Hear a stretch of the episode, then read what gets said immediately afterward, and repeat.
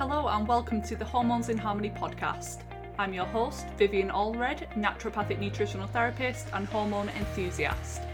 If you want to learn how to rebalance your female hormones, regulate your menstrual cycle, and reclaim your vitality, then you are in the right place. Each week, I will be delving into different conditions such as PCOS, endometriosis, infertility, hypothyroidism, acne, and hair loss. Stay tuned for interviews with expert guests, Q&As, and solo episodes that are all intended to help you move from hormonal chaos to hormonal harmony. If you'd like to submit a question for me to answer on the podcast, then you can email them to hormonesinharmony at gmail.com. The information shared on this podcast is intended for educational purposes only and is not designed to replace the advice of your health practitioner. That said, let's get into today's episode. Hello, so I've got an interesting subject on the podcast today. And I know those of you with acne saw the title and clicked immediately on it because you want to find out potential hidden cause of acne. And my guest is Melissa Gallico. She is a former military inter- intelligence officer, Fulbright scholar, and intelligence specialist at the FBI, where she instructed classes for FBI anal- analysts at Quantico and provided support for national security investigations. This doesn't sound like your typical podcast guest, does it? But she wrote a book called The Hidden Cause of Acne, and that's what we're going to be talking about today. Um, Melissa's experience in her previous career um, led her to kind of be a health detective like myself and figure out why she was dealing with chronic acne um, despite doing all of the right things. So I'm going to give it away now because I want to talk to you about what the um, podcast is on. So it's about fluoride, so the fluoride acne connection. Some people are familiar with the perioral dermatitis fluoride connection, and that is kind of a, a rash that can go around the mouth. And people usually are aware that fluoride toothpaste can be a trigger. But some people actually have chronic cystic acne as a result of fluoride exposure. Just bear in mind, I, I just want to preface this episode because I know a lot of you out there are desperate to heal your skin issues. And definitely consider this as a factor if you haven't already, and do a little bit of research and see if reducing fluoride for yourself helps. But you also need to be doing the basics and not overlooking other things like gut infections and hormone imbalances so um, yeah, try and take a holistic approach to this and don't see this as like a quick fix because it might not be effective for you, but it might be. So this is why I put this information out there. But if this doesn't help to clear your skin, there are absolutely things out there that you probably haven't tried, even though you think you have. You've never um, investigated everything, and I can guarantee that.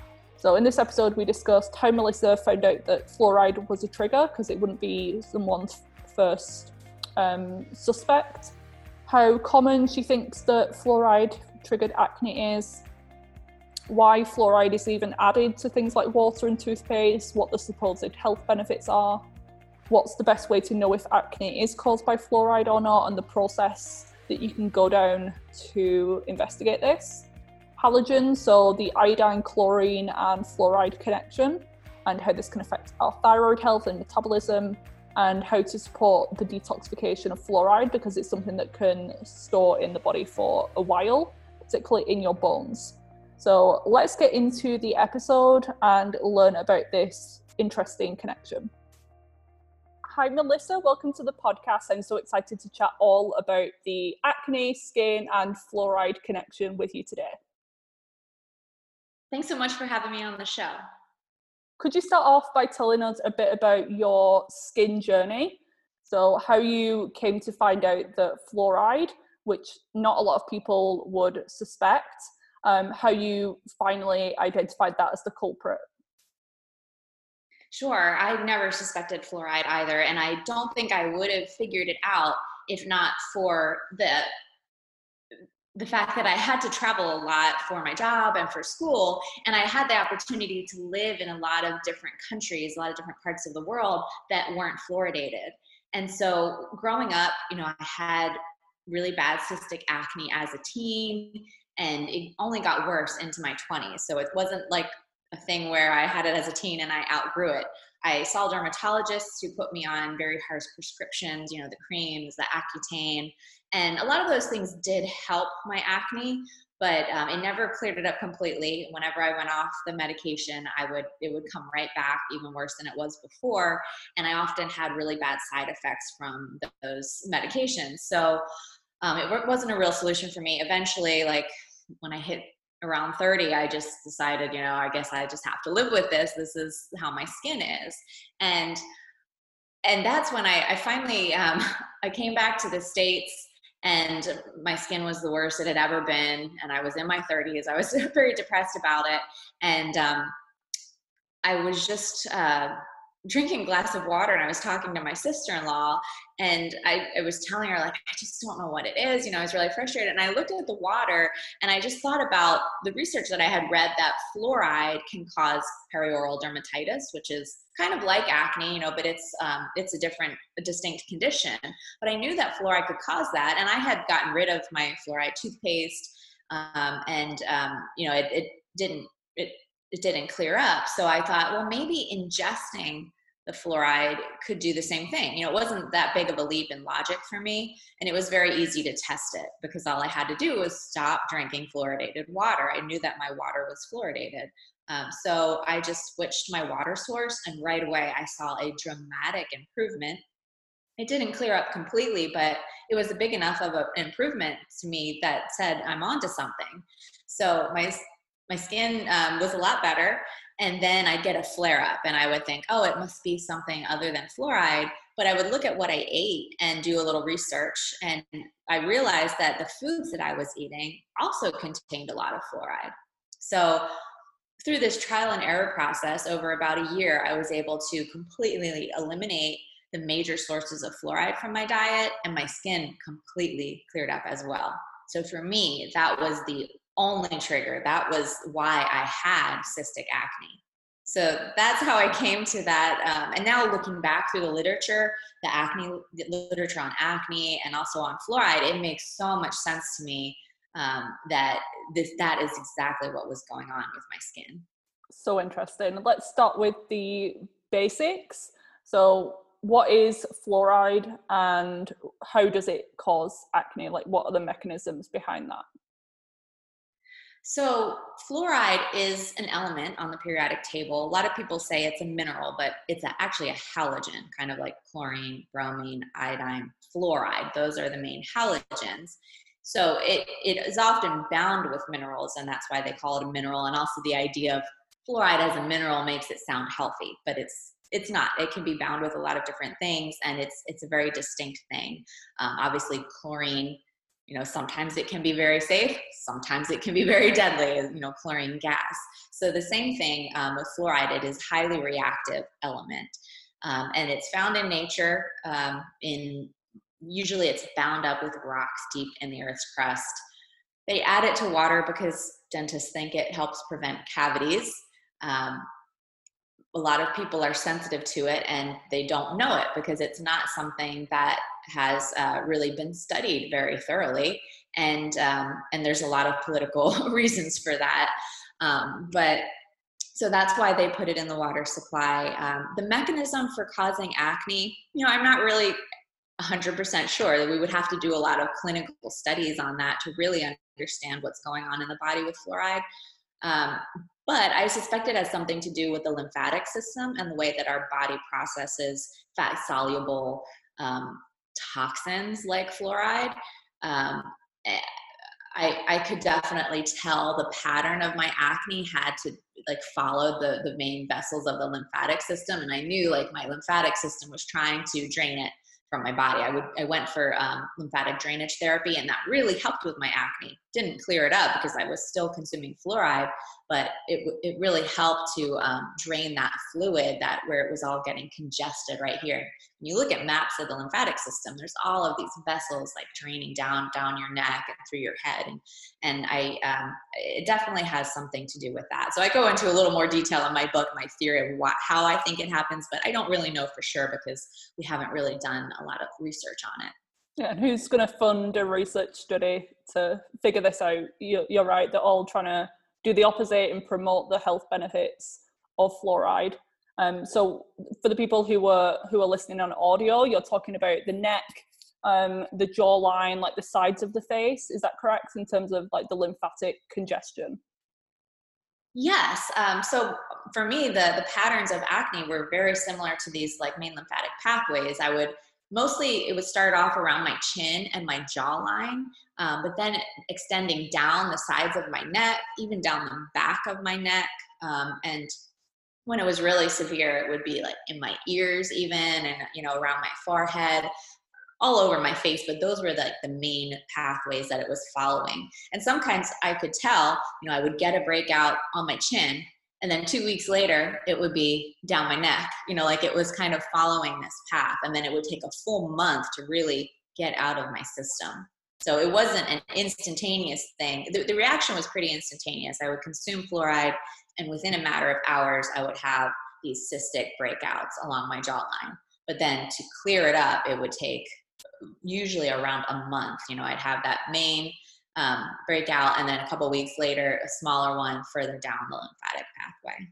So, have you found that the breakouts tend to be those deep under the surface ones, or what about blackheads, whiteheads? Would they be in any way linked to fluoride as well? Mine were usually, you know, cystic acne, so it was coming out from from within. Um, but I would often get whiteheads that that's primarily what it was. Um, eventually, it would it would come to a head. Yeah. So uh, those were the two main types: just cystic acne without that, and then the whitehead. So when you did travel for work or school or vacation, did your skin like completely clear up, or was it just a noticeable improvement? Completely clear up. And this is when I lived abroad. You know, I, I, lived in Senegal for about a year, completely cleared up my skin. And I was still, I think I was 19 at that time. I turned 20. So it was, you know, uh, it was really amazing to me. I, and it was really bad when I left. I had just been to the dermatologist, and that's when I went on Accutane. And um, when I got over there, I saw all the label on the bottle said, don't consume, you know, if you're out in the sun. and I was like, I like live right like on the edge of the Sahara. How am I going to avoid the sun? And I stopped taking it, and my skin was clear all year. And at the time, I was like, wow, it must have been the Accutane fixed my skin, and now I don't get acne anymore. This is great. And as soon as I came back to the States, it broke out. You know, I, I had the same acne as I had before. Um, and then I lived in Scotland, and again, my skin cleared up. And this was now in my 30s, and I thought, wow, I don't have acne. I'm in my 30s. This is great. I finally outgrew it. I'd come back to the States just to visit for a week, and my skin would break out. So it was very clear to me it was something here, something that I was running into in my environment here in the US that I didn't experience in Scotland or Senegal or when I lived in the Caribbean. Eh, you know, so I would look back and be like, what what did those places have in common? And the worst places where I lived in Newport, Rhode Island, I lived in Jacksonville, I lived in Delray Beach, um, and I looked up New, when I went back and looked up the water supply in Newport, Rhode Island. There was actually an advisory on their website saying, "Oh, sorry, we added too much fluoride to the water again. You should not drink it for a while." Like nobody goes to the website to read those. And I was thinking, how long has that been going on? Because my skin went crazy when I lived there. And then Delray, I went to the water supply there, and it was they had it was over one parts per million, which the US doesn't even recommend anymore. They've since lowered it because too many children were developing adverse um, reactions, which we could get into, to um, excess fluoride exposure. So it was a very high amount in the water in Delray, and that made sense to me that my skin was the worst in those two places. So for the, those people listening who may have noticed on vacation or when they've lived in a particular area, they might think, oh, it's maybe the sun or the reduction of stress that's helping my skin. Um, but it's it's good now to know that it could also be something like the water supply. Um, really interesting. Yeah, that is a big trigger for a lot of people to think about that it could be fluoride. I get a lot of people who, who read that about me or they saw it in the book description and they're like, oh, that got my attention because that happened to me when I traveled or when I used to live here, even different cities within the US, you know, some are fluoridated, some are not, and some have different levels of fluoride. So maybe your skin was really bad in this place because they added so much fluoride or they added a more um, caustic type of fluoride to the water, whereas in this place it wasn't as bad because it was just lower. you know so it could be something like that a lot of people notice it when they go to college either their skin breaks out at college or it clears up at college and usually it breaks out because a lot of times they're like moving into a big city or something to go to school and that's where they tend to put a lot of fluoride in the water um, and they think it's from stress you know which makes sense but then when you add the fluoride factor into it, um, it that is also a big factor do you have any statistics as to how many of the the US states have fluoridated water and why is it that some states choose not to? So in the US, it's usually left up to the local town. Um, some states mandate it, like Kentucky, um, but other states, you know, they, you know, the CDC just recommends it nationally, but it's up to the local towns to decide if they want to do it for the most part. Um, because it takes money to add fluoride to the water, and, um, and some of towns just don't want it. But in the US, it's about two thirds of public water supplies are artificially fluoridated. Um, in Canada, it's a lot less. I think it's about one third, and they're actually going in the opposite direction where people are saying we don't want this anymore, and they're getting rid of it um, a little faster than we are here in the US. What are some of the negative, apart from acne, um, negative risks of excessive exposure? I think people may have heard of the, is it fluorosis of the teeth? Yes. Um, anything else that people need to be aware of? Yeah, so dental fluorosis um, is the main indicator. That's the one that even the government can't deny that because everybody can see it. It's right there on the teeth. So they do admit that fluorosis is um, a side effect of excess fluoride some dentists say, "Oh, isn't it lovely?" like it's a discoloring of the tooth enamel. Um, but I've, I've read that where they're like, "Oh, it, it, these wonderful like sparkling spots on your teeth," you know, just trying to spin it to like, "Oh, is it really that bad?" Um, but it can be very severe when when you're. It happens when you're consuming too much fluoride during childhood while the teeth are forming. It's a permanent condition um, but it it develops in that phase. So I did have very light dental fluorosis because when I was a child, I had well water, but my dentist gave my parents fluoride supplements, and it was too much for me. Um, looking back, I, I developed really severe nosebleeds, just random nosebleeds at the time, and nobody put it together. But I'm thinking I was probably sensitive to fluoride way back then, and I got dental fluorosis. And my parents asked, you know, what are these spots on her teeth?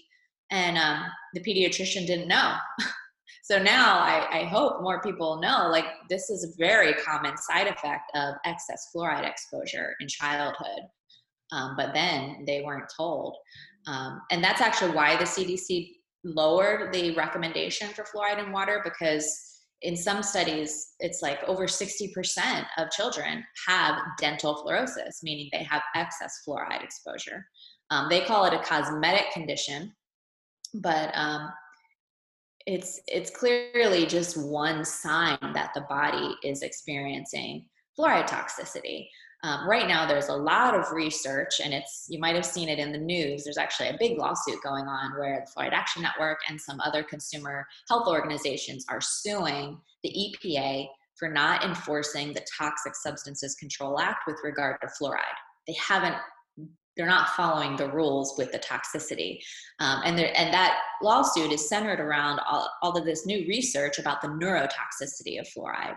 That fluoride is a neurotoxin on par with lead. That's what the studies show.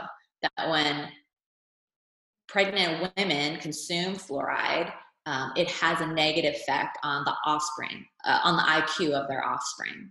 Um, and it's significant. It's several points of IQ, which um, for one person, you know, could mean a major reduction in income over their lifespan. But if you look at it on a societal level, when the whole society is having this reduction in their IQ, um, it really has a has a big effect on the country as a whole. So it, it is very significant when you're exposing so much of the population to this neurotoxin. So that's another side effect that people want to be aware of, especially um, if you're pregnant or you have have young children, you do not want them to be consuming fluoride. Um, and then another big issue is with uh, the thyroid. Um, fluoride is a um, thyroid suppressant, so if, a lot of people have um, low thyroid, hypothyroidism, and uh, fluoride can contribute to that or exacerbate, exacerbate that. And then even for the older um, community, older people with arthritis, you know, over decades, fluoride accumulates in your bone and bones and can cause a lot of issues with bone and joint health. Um, so, and it's something that we are not tracking well in the US because of this blind spot to the negative side effects of fluoride. But how many of these cases of, you know, maybe it's mild arthritis or maybe it's, you know, that could be skeletal, early signs of skeletal fluorosis, which is a very well documented condition. When you have too much fluoride, um, it really affects your bones in certain parts of the country or certain parts of the world where they just have naturally super high amounts of fluoride in the water. There's a lot of skeletal deformities. People have a hard time um, with joint issues and bone issues. But and we don't have that in the US. We don't have severe skeletal fluorosis, but maybe a lot of the things that we think are arthritis are actually caused by fluoride. And it's just something we're not tracking right now. If you think of the teeth, they are bones. So if you're getting that visible change to your tooth enamel, then you can only imagine what's going on in the bo- the uh, skeletal system and the organs. Um, it really is exactly. scary stuff. Exactly. When they've done measurements of fluoride in the human body, it's not just in the teeth and it's not just in the bones. It's found throughout the body. The highest amounts of fluoride ever found in the human body were in the pineal gland, in the brain. You know, do we really want fluoride accumulating in our brain? And, and so many people have sleep, have issues with sleep. Um, so that is another thing that fluoride could be playing a major role in that we're not paying attention to. I was going to ask, it's a bit of a controversial one, and it's more of the um, kind of natural, holistic world who's saying that, oh, it's the government adding fluoride to the water to calcify the pineal gland and shut down consciousness. Is there any truth to that? So obviously it is affecting the pineal gland, but um, what are your thoughts? Yeah, that's such a great um, question. It it is really, I mean, it is quite a good question. To but, think about. So I've got what's that? Something to think about. yeah. Well, I I've gone very deep into how did we get there here? How did this happen? Why is the government putting fluoride in the water? I used to be a government worker. You know, that's was my job. I was an FBI analyst, and that's part of the reason why I I traveled so much. Um, so I kind of know what it is like to to work for the the U.S. federal government. Um, and really, at the heart of why they put fluoride in the water, it's a pollution scandal because fluoride is the leading form of air pollution in the United States and, and in other countries as well. And that's because it's a common element deep in the Earth's crust. And when we started industrialization with these large scale mining operations to get aluminum, to get phosphorus that we use for fertilizer, to get all of these things that we use in our modern life, fluoride was a byproduct. You know, we didn't need all the fluoride. It would just, during the process, during the manufacturing process, it would be released into the atmosphere. And that was where the pollution, you know, um, what made pollution so toxic was the fluoride in our air pollution. So I have a podcast. Uh, it's called the F Pollution Podcast. It's a little play on the fluoride chemistry, but also double meaning there. Um, so the F Pollution Podcast, and I go into detail of the pollution story behind fluoridation, how these polluters um, influenced the science on fluoride. They knew dentists were interested in fluoride because it caused dental fluorosis. They figured that out. Um, and it was actually industry that put that together. They knew that fluoride that they were releasing into the water, into the air, was causing dental fluorosis. They started working with dentists and um, and they started really manipulating the science. They had a very overstated role in the science on fluoride in the United States because there was so much money involved um, in in fluoride manufact in the manufacturing processes that caused fluoride air pollution.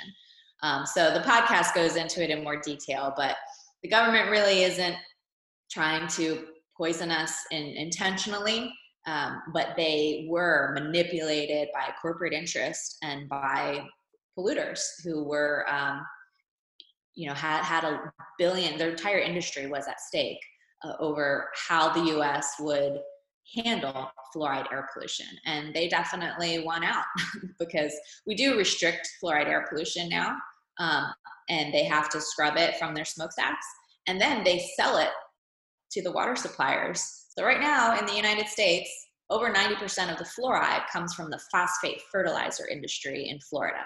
Um, they just buy it directly from them. It's not filtered. Um, they just, instead of releasing it to the atmosphere where they were sued because it killed all of the surrounding cattle and everything that was nearby, um, they sell it to local water providers. So they don't have to pay to get rid of this hazmat. They can just, you know, receive money and sell it and put it in the water.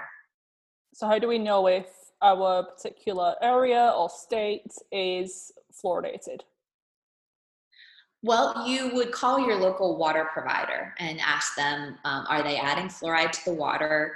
How much are they adding? Ask them where they get it from. That's always interesting um, to, to hear that it's literally coming from uh, the fertilizer industry.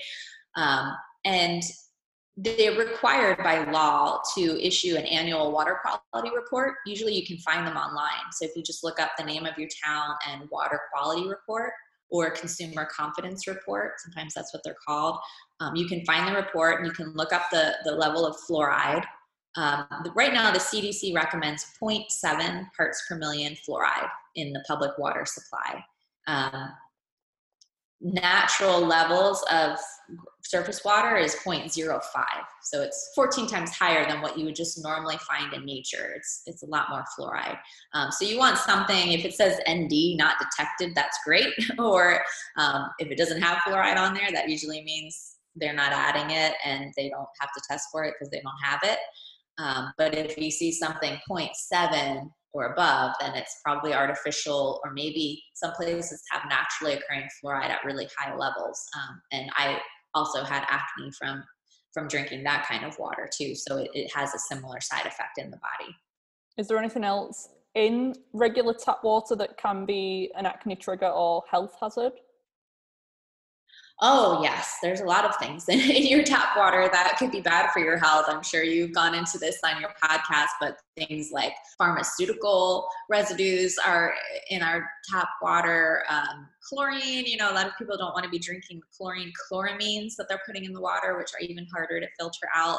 So there's all kinds of reasons to filter your water and fluoride is just another one of them um, it's really it's kind of difficult to filter fluoride from water because it's it's not going to be removed with like a, a carbon filter or a lot of the things that we tend to rely on the easy quick fixes for filtering for filtering water um, so with fluoride you'll need a steam distiller or um, a reverse osmosis is really good at removing fluoride. Um, there's a few different ways, but something more than like a Brita. Brita, that's common one here, but it, it doesn't remove fluoride. Are there any particular brands that you you like for water filters? And the one that I use is the Berkey, and there is like the additional fluoride filter that you can you can purchase on top of the regular one. Do you feel like that is a good option? Berkey is a great filter. Um, some people are too sensitive to fluoride for that one to rely on Berkey. Um, it uses activated alumina for their fluoride, and um, I've heard from a lot of people who still have breakouts with filters that use, use activated alumina, and then they switch to a different kind and it clears up. So, um, and then I've also heard from people who they test their Berkey for fluoride, um, and and it doesn't remove as much as they as either it did in the beginning, you know, they lose their ability over time, um, or sometimes the filters, they're just, I don't know if they're not installed correctly, but they're not removing as much as they say it does. Um, so when we looked at the fine print on the Berkey, it was kind of like, you know, we reduced it, I think they claim like over nine, well over 90% of fluoride, um, but that was starting at like 30 parts per million, which is something you will never see in your public water supply. It's going to be one part per million or less. So it's maybe at those fine levels that it doesn't remove as much um, as you would need if you're really sensitive to it. Then with something like the reverse osmosis systems, they do kind of strip the water of pretty much everything. Do you then add minerals and things back in? And if so, do you have like a product that you like? There's a lot of ways to remineralize your water. I don't have any specific products. Um, my I have well water, but I do have a reverse osmosis system on it, and it has a remineralizer in it. So it sends it through the remineralizer twice, once before going to the tank and once after. So that's a way to add some minerals back into your water. Um, and then a lot of people use the drops. Um, concentrated mineral drops, or even just adding things like a little, a couple drops of apple cider vinegar or just something that is going to alkalize it a little bit um, will really change the you know add some minerals to your water. Um, i'm not too concerned about it because i know there's some i don't i really haven't seen any research that says it's it's bad for you to drink reverse osmosis water. I know that with um, pipes going like through a house if you have a whole house reverse osmosis system the pipes in your water supply won't last as long because those that water running through it is leaching the minerals.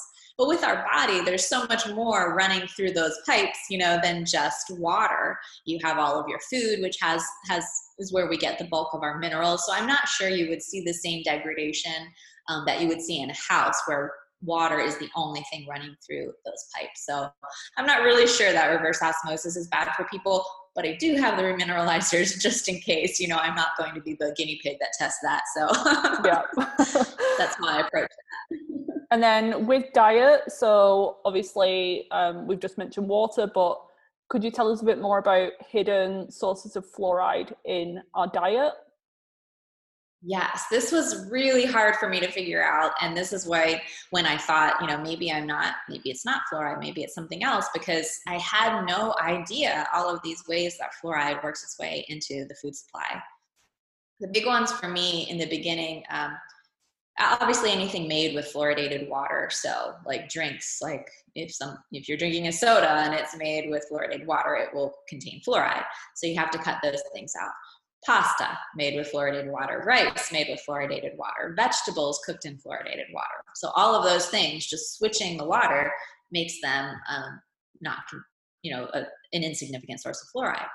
But then where it really gets tricky is things like like boxed breakfast cereal. If that is manufactured in a plant that has fluoridated water, the fluoride actually concentrates in the cereal. So it can be very high. You wouldn't expect it. It's a dry product, but it still could be very high in fluoride. So um, figuring that out. Another one was chicken products.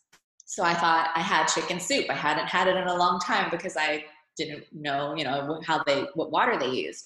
I finally went to a non-fluoridated neighborhood. I ordered soup and I had a really bad reaction. I was like, I know this water doesn't contain fluoride. Why can't I have the soup? And I learned that chickens, like humans, uh, collect fluoride in their bones. It, it's, it's stored in their bones. So if you're making soup out of chicken bones and they were con- exposed to high amounts of fluoride, which a lot of them are because it's a common pesticide. So they put it on poultry feed. Um, they could be exposed to it through their water, but it ends up in their bones, and chicken bones are a very high source of fluoride.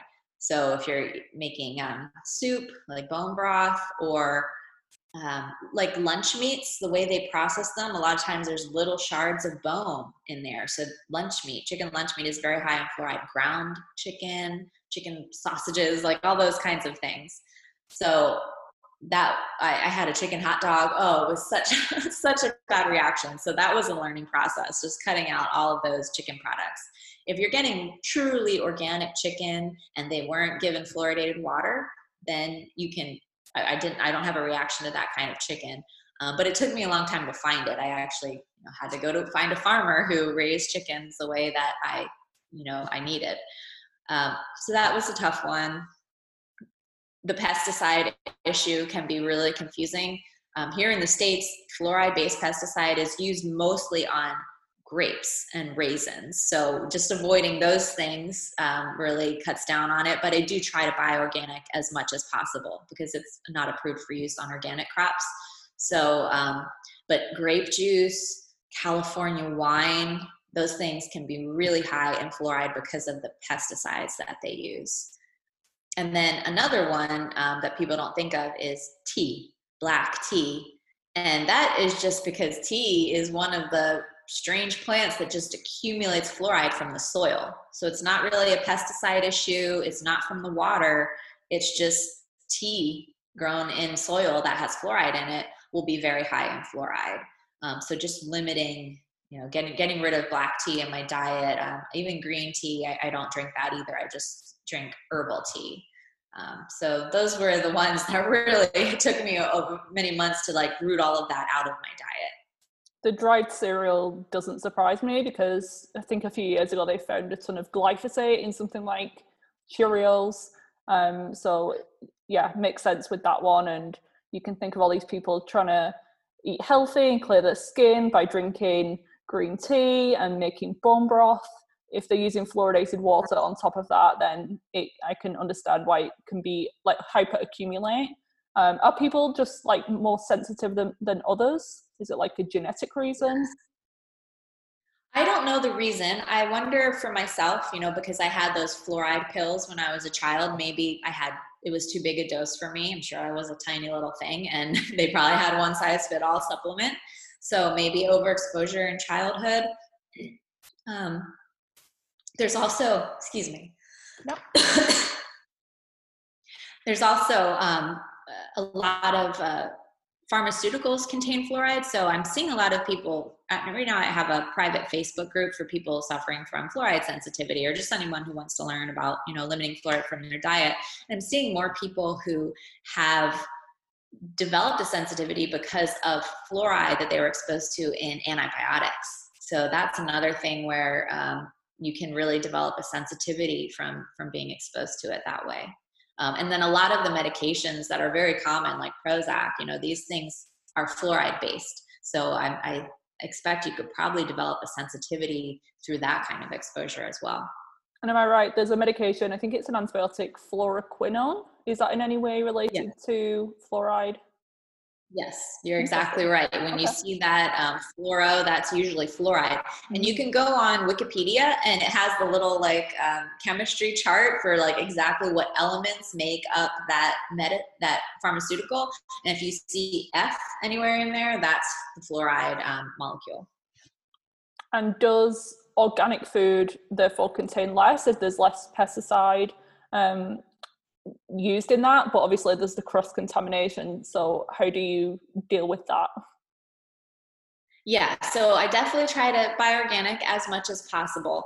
Um, not all things will be fluoride free just because they're organic so think about um, like if it had water in it because the fluoride in water isn't really an issue with regard to organic labeling. So you could have a drink like oh this is an organic drink but it was made with fluoridated water. So then, you know, it will still contain fluoride. So it really helps to have an understanding of where the fluoride in the food comes from. And then you know how to choose a product that is fluoride free just by asking, like, oh, do you filter fluoride from your water? You know, what kind of water do you use? Or how is this processed? Uh, and the example I give is like beer and wine. They both can contain fluoride or they could be fluoride free but the, um, the fluoride in wine comes from a pesticide. So you want to make sure that the wine you're drinking didn't use that pesticide. Um, whereas the fluoride in beer comes from the water. So you want to make sure that the water was fluoride free. So it's just like once you understand that, you can very easily find sources that don't contain fluoride. And do you find that when you like reduce your, there's like a term like toxic burden, so if you're having fluoride every single meal, drinking liters of fluoridated water every day, and then you reduce that for a period of time, you tend to find that you're less reactive when you do get exposed, or do you break out just as easily um, since you figured all this out? Yeah, so the people in the Facebook group have talked about this, and some people think that they're more sensitive. They're like, "Man, I just have one little thing and I break out." I'm pretty much I I am the same. I, I feel like I, I I don't really run into it much anymore because I know how to choose things. And right now, you know, not going out to eat or anything, I really don't have any issues with um, with it. But the last time I was exposed to something, maybe last year, I did get a breakout right away. So I think um, I think uh, maybe it's just it depends on the person, but I really haven't noticed being less sensitive to fluoride since I've cut it out of my um, my diet. And do some people like have a fluoride allergy, or is it more like a, a sensitivity for most people? I don't think it's an allergy. I haven't really read of people having that classic um, allergic reaction to fluoride. Um, I think it's more more of a sensitivity. And are, are, there any other symptoms apart from skin reaction, like in the moment, um, that could give an insight as to uh, whether you're reacting to something? Yeah, that's a good question. Um, so some people in the group, most of the people in my Facebook group are there because of acne, but there are a lot of people who get like, migraines. That can mm-hmm. fluoride can be a trigger for migraines, and so some of the best people in the group for rooting out sources of fluoride are people who have that migraine reaction. Like they know exactly, like I, I can't eat that; that will cause a migraine. Um, and then hives is another one like chronic hives could be triggered by fluoride as well. So there are those types of immediate reactions. Um, there was a allergist George Waldbott who was very well-known allergist back in the 60s-ish um, and he studied it pretty closely because that was right when the us was being fluoridated and he noticed all these patients having these reactions um, so some people had gastrointestinal reactions to fluoride. You know, that they would drink a glass of water and just like feel really uh, sick to their stomach. Um, so he, he documented all kinds of those types of reactions, um, and, and it was usually skin or gastrointestinal. So, what would your like step by step process be? Would it to be um, like go cold turkey, remove all sources, and then um, just try and find alternatives, or would it be starting with toothpaste, see if your skin improves from that alone, considering a water filter before you like make too many drastic changes? Yeah, I think it's always easiest to start with toothpaste and water. Um, I have a 30 day fluoride free challenge. It's just like an email thing where you can sign up on my website and um, it just focuses on changing your water, like drinking fluoride free water for 30 days. But then during that time, I'll send out an email every day that says, like, here's a source of fluoride, like maybe this is in your diet. And then people can like start thinking about all of the other sources. So I think the water and the toothpaste usually is the main source for people. Not everyone, but for most people, those are the main sources of fluoride. And just cutting those out, you can tell like is your skin better? You know do you feel better? Are you getting less um, fewer new breakouts?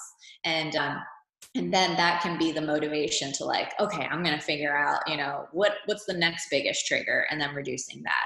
If you're drinking a lot of bone broth maybe just cut that out for a month and see if your skin clears up and then then you know like oh okay that must have had a lot of fluoride in it um, and you can look for for some something else to, to replace that with and I know you're probably biased because this is like all you work with and all of these people in your Facebook group.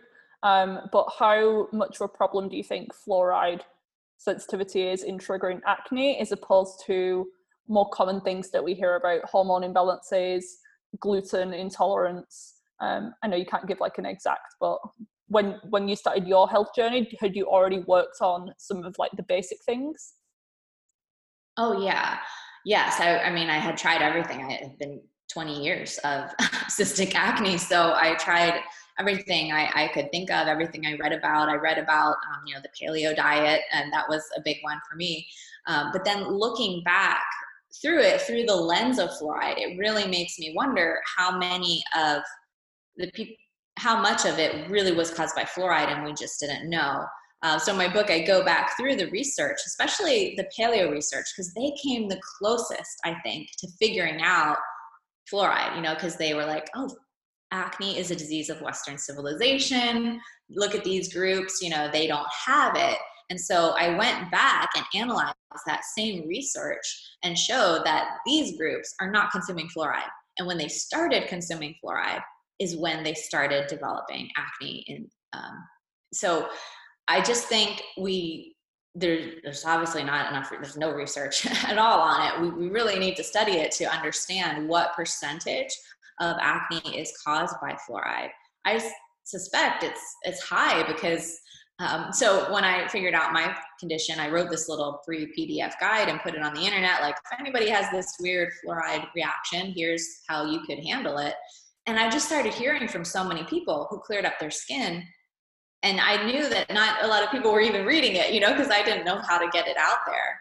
Um, so I thought, you know, I got this email from a woman said, "Your book saved my life." I was like, oh my gosh, I need to write an actual book, you know, and put it on Amazon. And that way people who are looking for a cure can find it.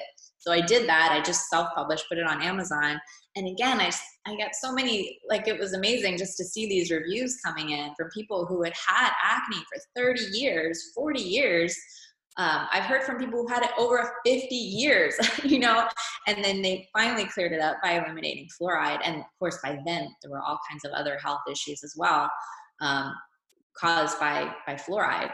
So um, I don't know, have no idea what percentage of acne is caused by fluoride, but it's really interesting to go back, look at the literature, look at the history of acne in the US. It, it wasn't a documented condition before the 50s. You know, people had it, but it wasn't like a plague. you know, it wasn't like so common that they studied it until the 50s when we started putting fluoride in the water supply. And that's when, oh, they thought acne is a teenage thing. Now it's not a teenage thing anymore. It's a, adults, especially women, have acne, and that's because you know for generations we've been exposed to fluoride. So it's not just like yeah, in the 50s it probably was mostly teenagers because they were the ones being exposed to it during that time period but now we've all been exposed to it for our you know 30s 40s 50 60 years and um, so I don't know. It's a great question, and I hope someone will help to answer it someday with some good clinical research. And it is one of the biggest problems that the listeners have and my clients have. So um, I know that they're just going to really benefit from this information. But I can, I've when I've mentioned this to clients um, recently, that it could be a connection. They were like, "Oh my god, what do I say to my dentist? Like he's forcing me to use fluoridated um, toothpaste. So, can you give any like words of advice or like a, a reason that they can say to like back up, back themselves up? Well, that's very tricky. My, my best advice is to find a fluoride free dentist. There are a lot of them, and they're really good because they don't use fluoride as a crutch and they really um, take the time. They're, they're very knowledgeable about what it is really causing cavities, what are the better ways to prevent them and to treat them. Um, so you can find fluoride-free dentists. Um, looking up holistic dentists in your area. Um, I really like IAOMT, International Academy of Oral Medicine and Toxicology. They have a great website for finding fluoride-free dentists, and they do a lot of work to help educate the public and other dentists about the negative health effects of fluoride. So that's my best advice. But a lot of people really like their dentist and they don't want to switch, or maybe you don't have access to a fluoride free dentist near you. Um, so, I mean, you can use whatever toothpaste you want and you don't have to tell your dentist. so that's one thing. Some people just like try to keep quiet and just, you know, sure, okay, sure, yeah, okay, thanks for the free sample, and then do whatever you want. You know, get by, get your cleanings in, and um, but uh, and then other people you know want to have that conversation so there are um, IAOMT on their website they have um, a great some great resources for that um, and you know it explains the, the different science uh, scientific studies that you could share with your dentist or just starting the dialogue and, and showing them the recent research a lot of them don't know about the neurotoxicity research that has come out and and all they're told is from dental school is that fluoride is great and you need to defend it. you, you need to get out there and tell your city council people that they need to put it in the water and they're not told about um, the negative side effects of it. And I'm guessing a lot of the fluoride free dentists are also mercury free dentists, which is yes. great. So the holistic or biological dentists are sometimes known as, um, because if you look at the health risks and suicide rates and um, fertility issues that dental assistants and dentists have, it's like one of the worst industries to work in. So, in some part, could be potentially due to the fluoride. Combine that with the mercury, it's kind of a recipe for disaster. Exactly, exactly. So it, it was so um, I was so happy when there was a fluoride free dentist in my town. I just found him last year. I was driving an hour away, and um, so there there's there's more and more of them now, and it's really nice when you can uh, connect with one. And is there anything that we can do to support the detoxification of fluoride? So if we've had a 20, 30, 40 year history of using it consistently, is it something that does store in the body or is it kind of like water soluble and as soon as you stop using it it's pretty much out of the system? Oh it stores in your body yes. The um they estimate that the half-life of fluoride in bone which is where a lot of it um, is stored is 20 years. So the fluoride that you're consuming today half of it will still be in your bones 20 years from now. Um, and so yeah it, it's there over the long term. And there is a lot you can do to help detoxify it. Um, and i have a whole chapter in the book on my journey and like the mistakes i made and the things i tried that i should not you know that didn't work for me. Um, but the one that i really focus on that i ended up relying on is iodine mm-hmm. which is uh, you know an essential nutrient. Um, and it really fascinated me when i started looking at the history of iodine and the dietary requirements for iodine and how much we actually need. Um, so that is one that is very effective at displacing fluoride. They're right next to each other on the periodic table. They're both halogens, and your body needs iodine pretty much in every cell. Um, so I suspect that's why it uptakes fluoride, and that's why fluoride is so dangerous because your body treats it as iodine when it's something different. Um, so iodine is a really good one for displacing fluoride, but you have to be really careful with it because, especially for fluoride sensitive people, if you start taking a lot of iodine or you know add it to your diet in, in different food sources, you're going to get bad acne and you're going to get a lot um, of other negative side effects, digestive issues. Um, so there's a way to do it. You really have to start slow. You need to prepare your body first with um, certain nutrients, uh, companion nutrients that help with assimilating iodine, and then really ease into it. So um, I recommend iodine, but definitely with a big caveat that you do it the right way. Yeah, I suspected that one was um, going to be involved, and I remember many years ago when I start, started off my health journey, I definitely didn't do it in the correct way. I just started off at like the full dosage, and then I got all of these like crazy sensations. My skin was breaking out. Felt like I had crawling sensations under my ah. skin. So it was like really detoxing um, something. But my my area has never been fluoridated, so it, it may be from food exposure.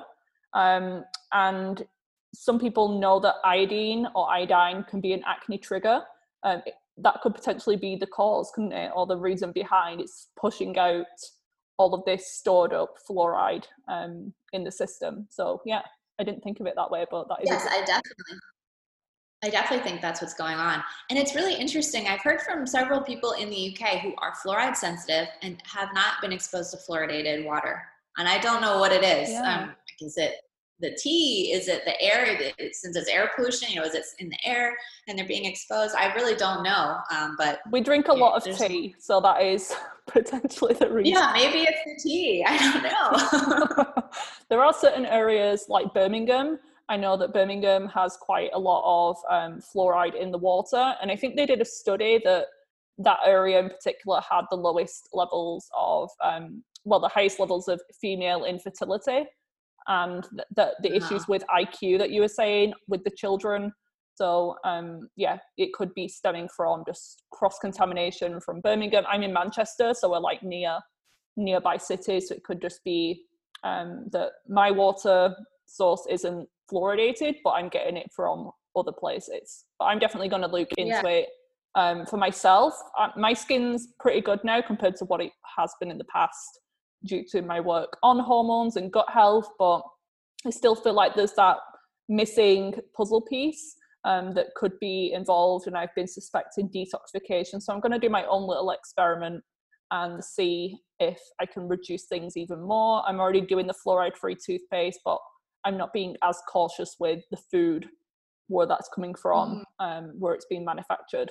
So yeah, I find this really interesting, and I do want to finish up with just a few more questions. So the first one is um, is there a book on this subject or skin health that you'd recommend? Obviously, your own. I know that that is um, a great resource that I want people to look into. Is there any any other book that could be useful? Um, yeah, I don't. I don't know of any other books about fluoride and acne. That's kind of a new idea. So, um, but as far as um, fluoride, there's a lot of good books just about the history of it and the science behind um, what it's actually doing to our bodies. The case against fluoride is, you know, written by um, Paul Connett and some and um, some co-writers uh, associated with the Fluoride Action Network. So that's kind of like uh, the foundation of um, fluoride uh, science right now. And then um, some books on iodine. I like uh, David Dr. Brownstein has a, a, great book on iodine, just explaining like the companion nutrients and um, and and how to uh, do that iodine supplementation. But I just they, they don't gear it towards fluoride sensitivity, so okay. they definitely like jump in higher than than I would way higher than I was able to handle, or that I recommend for people who are fluoride sensitive. Um, and then Lynne Farrow also has a good, good book about iodine called The Iodine Crisis. So I found her book really interesting um, again going into the history of it and and the idea of uh, iodine supplementation. Just give us a bit more information about your book obviously it's going to go in deep in more detail on probably all of these different subjects that we covered. Yes it's uh, it's called the hidden cause of acne um, and it goes into um, the history you know the, the science of you know how, how i figured out my connection but also um, just looking back at the history of acne research and reinterpreting that, knowing that fluoride can cause acne, like trying to see the connections there, um, what is going on with fluoride and acne. And then the whole second half of the book is about how to identify fluoride um, in your diet, in your water supply, um, and, and other things like I have a chapter on um, skincare because I know people love it, you know. So the things that really worked for me um, from a fluoride perspective, how to heal breakouts quickly. You know what what is going to be the most effective way? Okay, so you, you consume some fluoride, you had a breakout. How can you get rid of it um, quickly? You know, knowing um, knowing that fluoride causes acne and having that lymphatic theory to go off of. There are some things you can do to really help your body process process the fluoride more quickly. Um, and then the last chapter is all about iodine and how to add that in, when to add it in, and and uh, how to do it so that you don't have those negative reactions. Because I don't think um, when a lot of people talk about detoxification, they're like, "Oh, I'm just having a detox reaction. I'm just going to push through it." I don't think that's a good avenue um, with regard to acne. It's not going to make things better if you're having negative reactions from detoxifying. So how to do that without having negative reactions. Great. Yeah, that's so important. And it's always frustrating when you have a sensitivity to something and um, you get that immediate feedback from your skin. But in the same note, it's also empowering to know that, okay, maybe I'm going to drink this bone broth or have this chicken soup. I know that it's got fluoride in. I'm probably going to have a breakout tomorrow, but I'm okay with that. I'd rather that than not knowing what's causing my chronic cystic acne. Yeah, it was so empowering to know. And, and in the beginning, I didn't know is it causing all of my acne, like some of my acne? I had no idea. And then as the more I went along and was able to just completely clear it, I felt like I was kind of dialing um, like a radio, you know, like really fine tuning. And now it's like amazing to me that I don't get any breakouts and I know if I, like you said, if I want to eat this meal and it was prepared in a Florida place and it's like pasta and I really want it or something, you know, I know I will break out. Um, and it's like I have that control. I can just completely control my skin, which is amazing to me. So many times when I was going through that 20 years of cystic acne, I was just like praying for like a list, like someone give me a list of like I wish I knew what was causing this, you know, I would just get rid of all of it. I don't care. And then it was it was so weird to be printing out the cheat sheet for the chapter on my book about sources of fluoride. I was like, oh, this is that list that I like prayed for like 10 years ago when I was like really stuck in and trying to figure out what was going on. So um, it is very empowering to know what is causing your acne, even though it's a very tricky thing to get around is possible. It's definitely doable. So many people have done it. Um, so it just takes a little bit of adjustment in the beginning. And I've found that the food that I'm eating now is so much better than what I was eating before because you know I'm eating organic stuff, I'm eating fresh stuff, I'm eating whole, real foods. I still have cereal. but I make it myself from like quinoa or buckwheat or something, and it's better than what I was eating before. You know, it's better than Cheerios. so um, I uh, I haven't really had to sacrifice to get rid of fluoride in my diet. And that was going to be my second question. What's your go-to breakfast? So people are like, oh my god, I can't have my cereal anymore. Um, with my cup of tea on the side, like what is something that you um, have for breakfast um, most frequently? Oh, I have a lot of different things. I mean, eggs and veggies are, a good one, or I will have yogurt and fruit. Um, I like if I want a grain, you know, I'll have like buckwheat or quinoa or something like that with fruit in it, and then I love all the toppings. I feel like I'm making a sundae, you know. so I'll put like flaxseed and coconut and um, sesame seeds or maybe some almonds or something. I just kind of pile it all in. That's my my cereal now is to do something like that. So those are a, like a few my, good ideas. With my morning smoothie, I'm like have a pinch of that. I feel like a witch around a cauldron, just throwing in yeah these powders and potions. But I love it.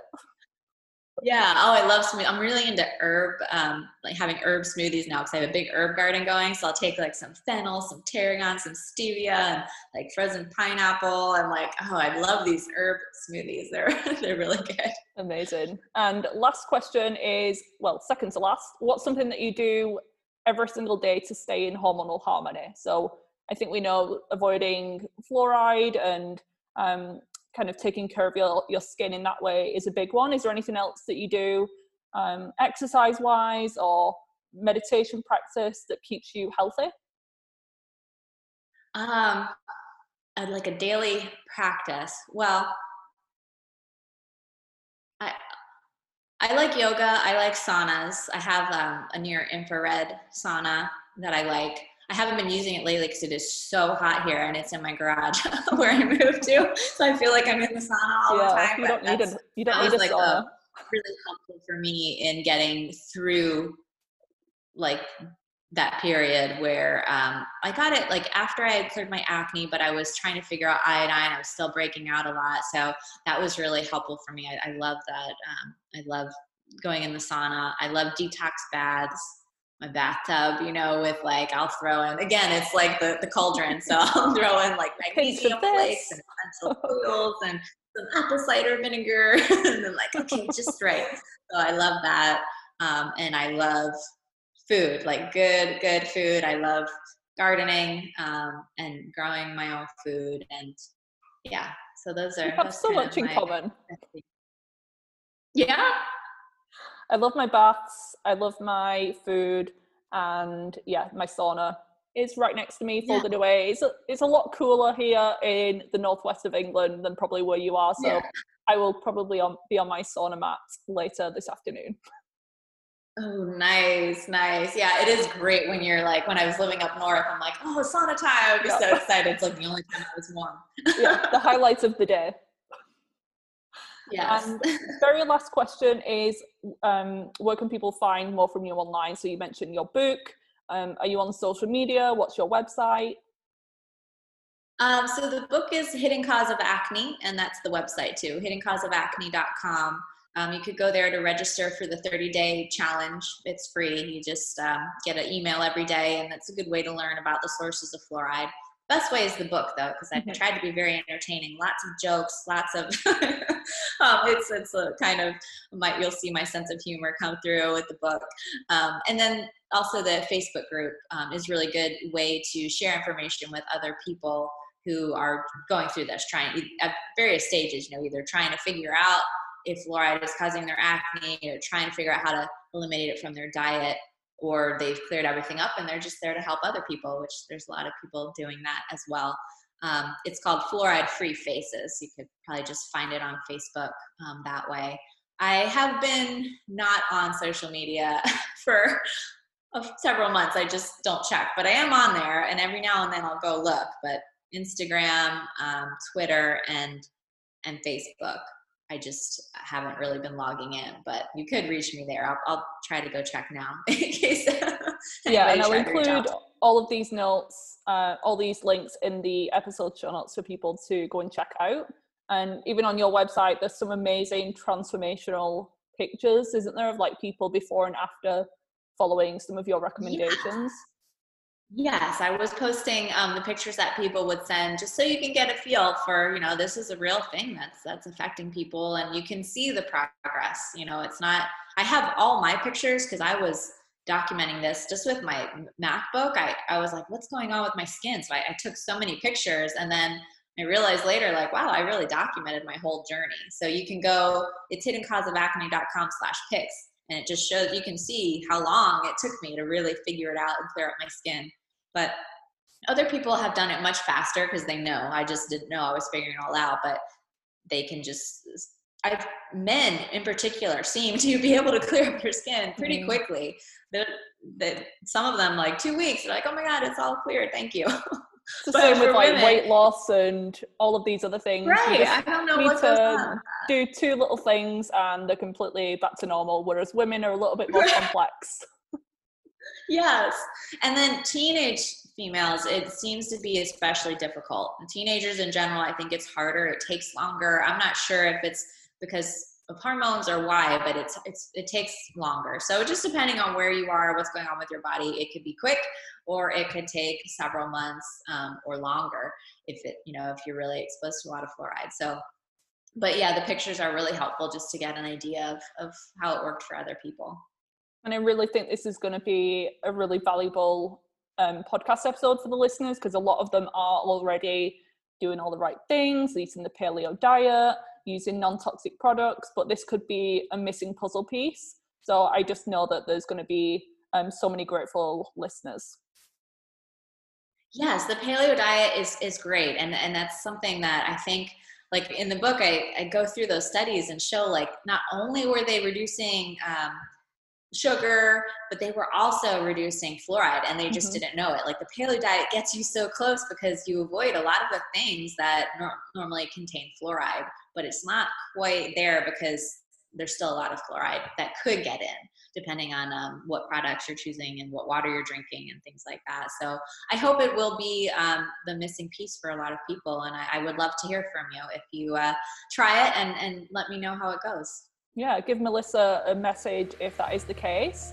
And yeah, thank you for your time and sharing your story and helping so many women. Um, and hopefully, there's going to be some more women with clear skin after listening to this episode. That would be great. Thanks for spreading the word about fluoride. I really hope you enjoyed this episode. If you did and you would love a free copy of my hormone friendly recipes guide, please leave me a rating and review, and I will email you a copy as a thank you gift. All you need to do is screenshot your rating and review and send it to me at hormonesinharmony at gmail.com. This guide contains delicious gluten, dairy, grain, and refined sugar free recipes, and all the meals contain specific hormone superfoods. Don't worry, there are no boring salad recipes included. Come and say hi over on Instagram at Viva Natural Health, as I share a ton of free content every day, and you can get to know more about me and how I stay hormonally healthy. If you haven't already, check out my website, vivanaturalhealth.co.uk, for my blog and many free guides which cover everything from clearing acne to gut health and hair loss. If you're ready to identify and address the root causes of your hormonal issues, whether that's acne, PMS, PCOS, hair loss, or problematic periods, take that first step today and apply for an enrolment call on my website. We'll use this call to discuss the steps that you need to take in order to achieve hormonal harmony and how I could help you get there. See you back here next week for another episode.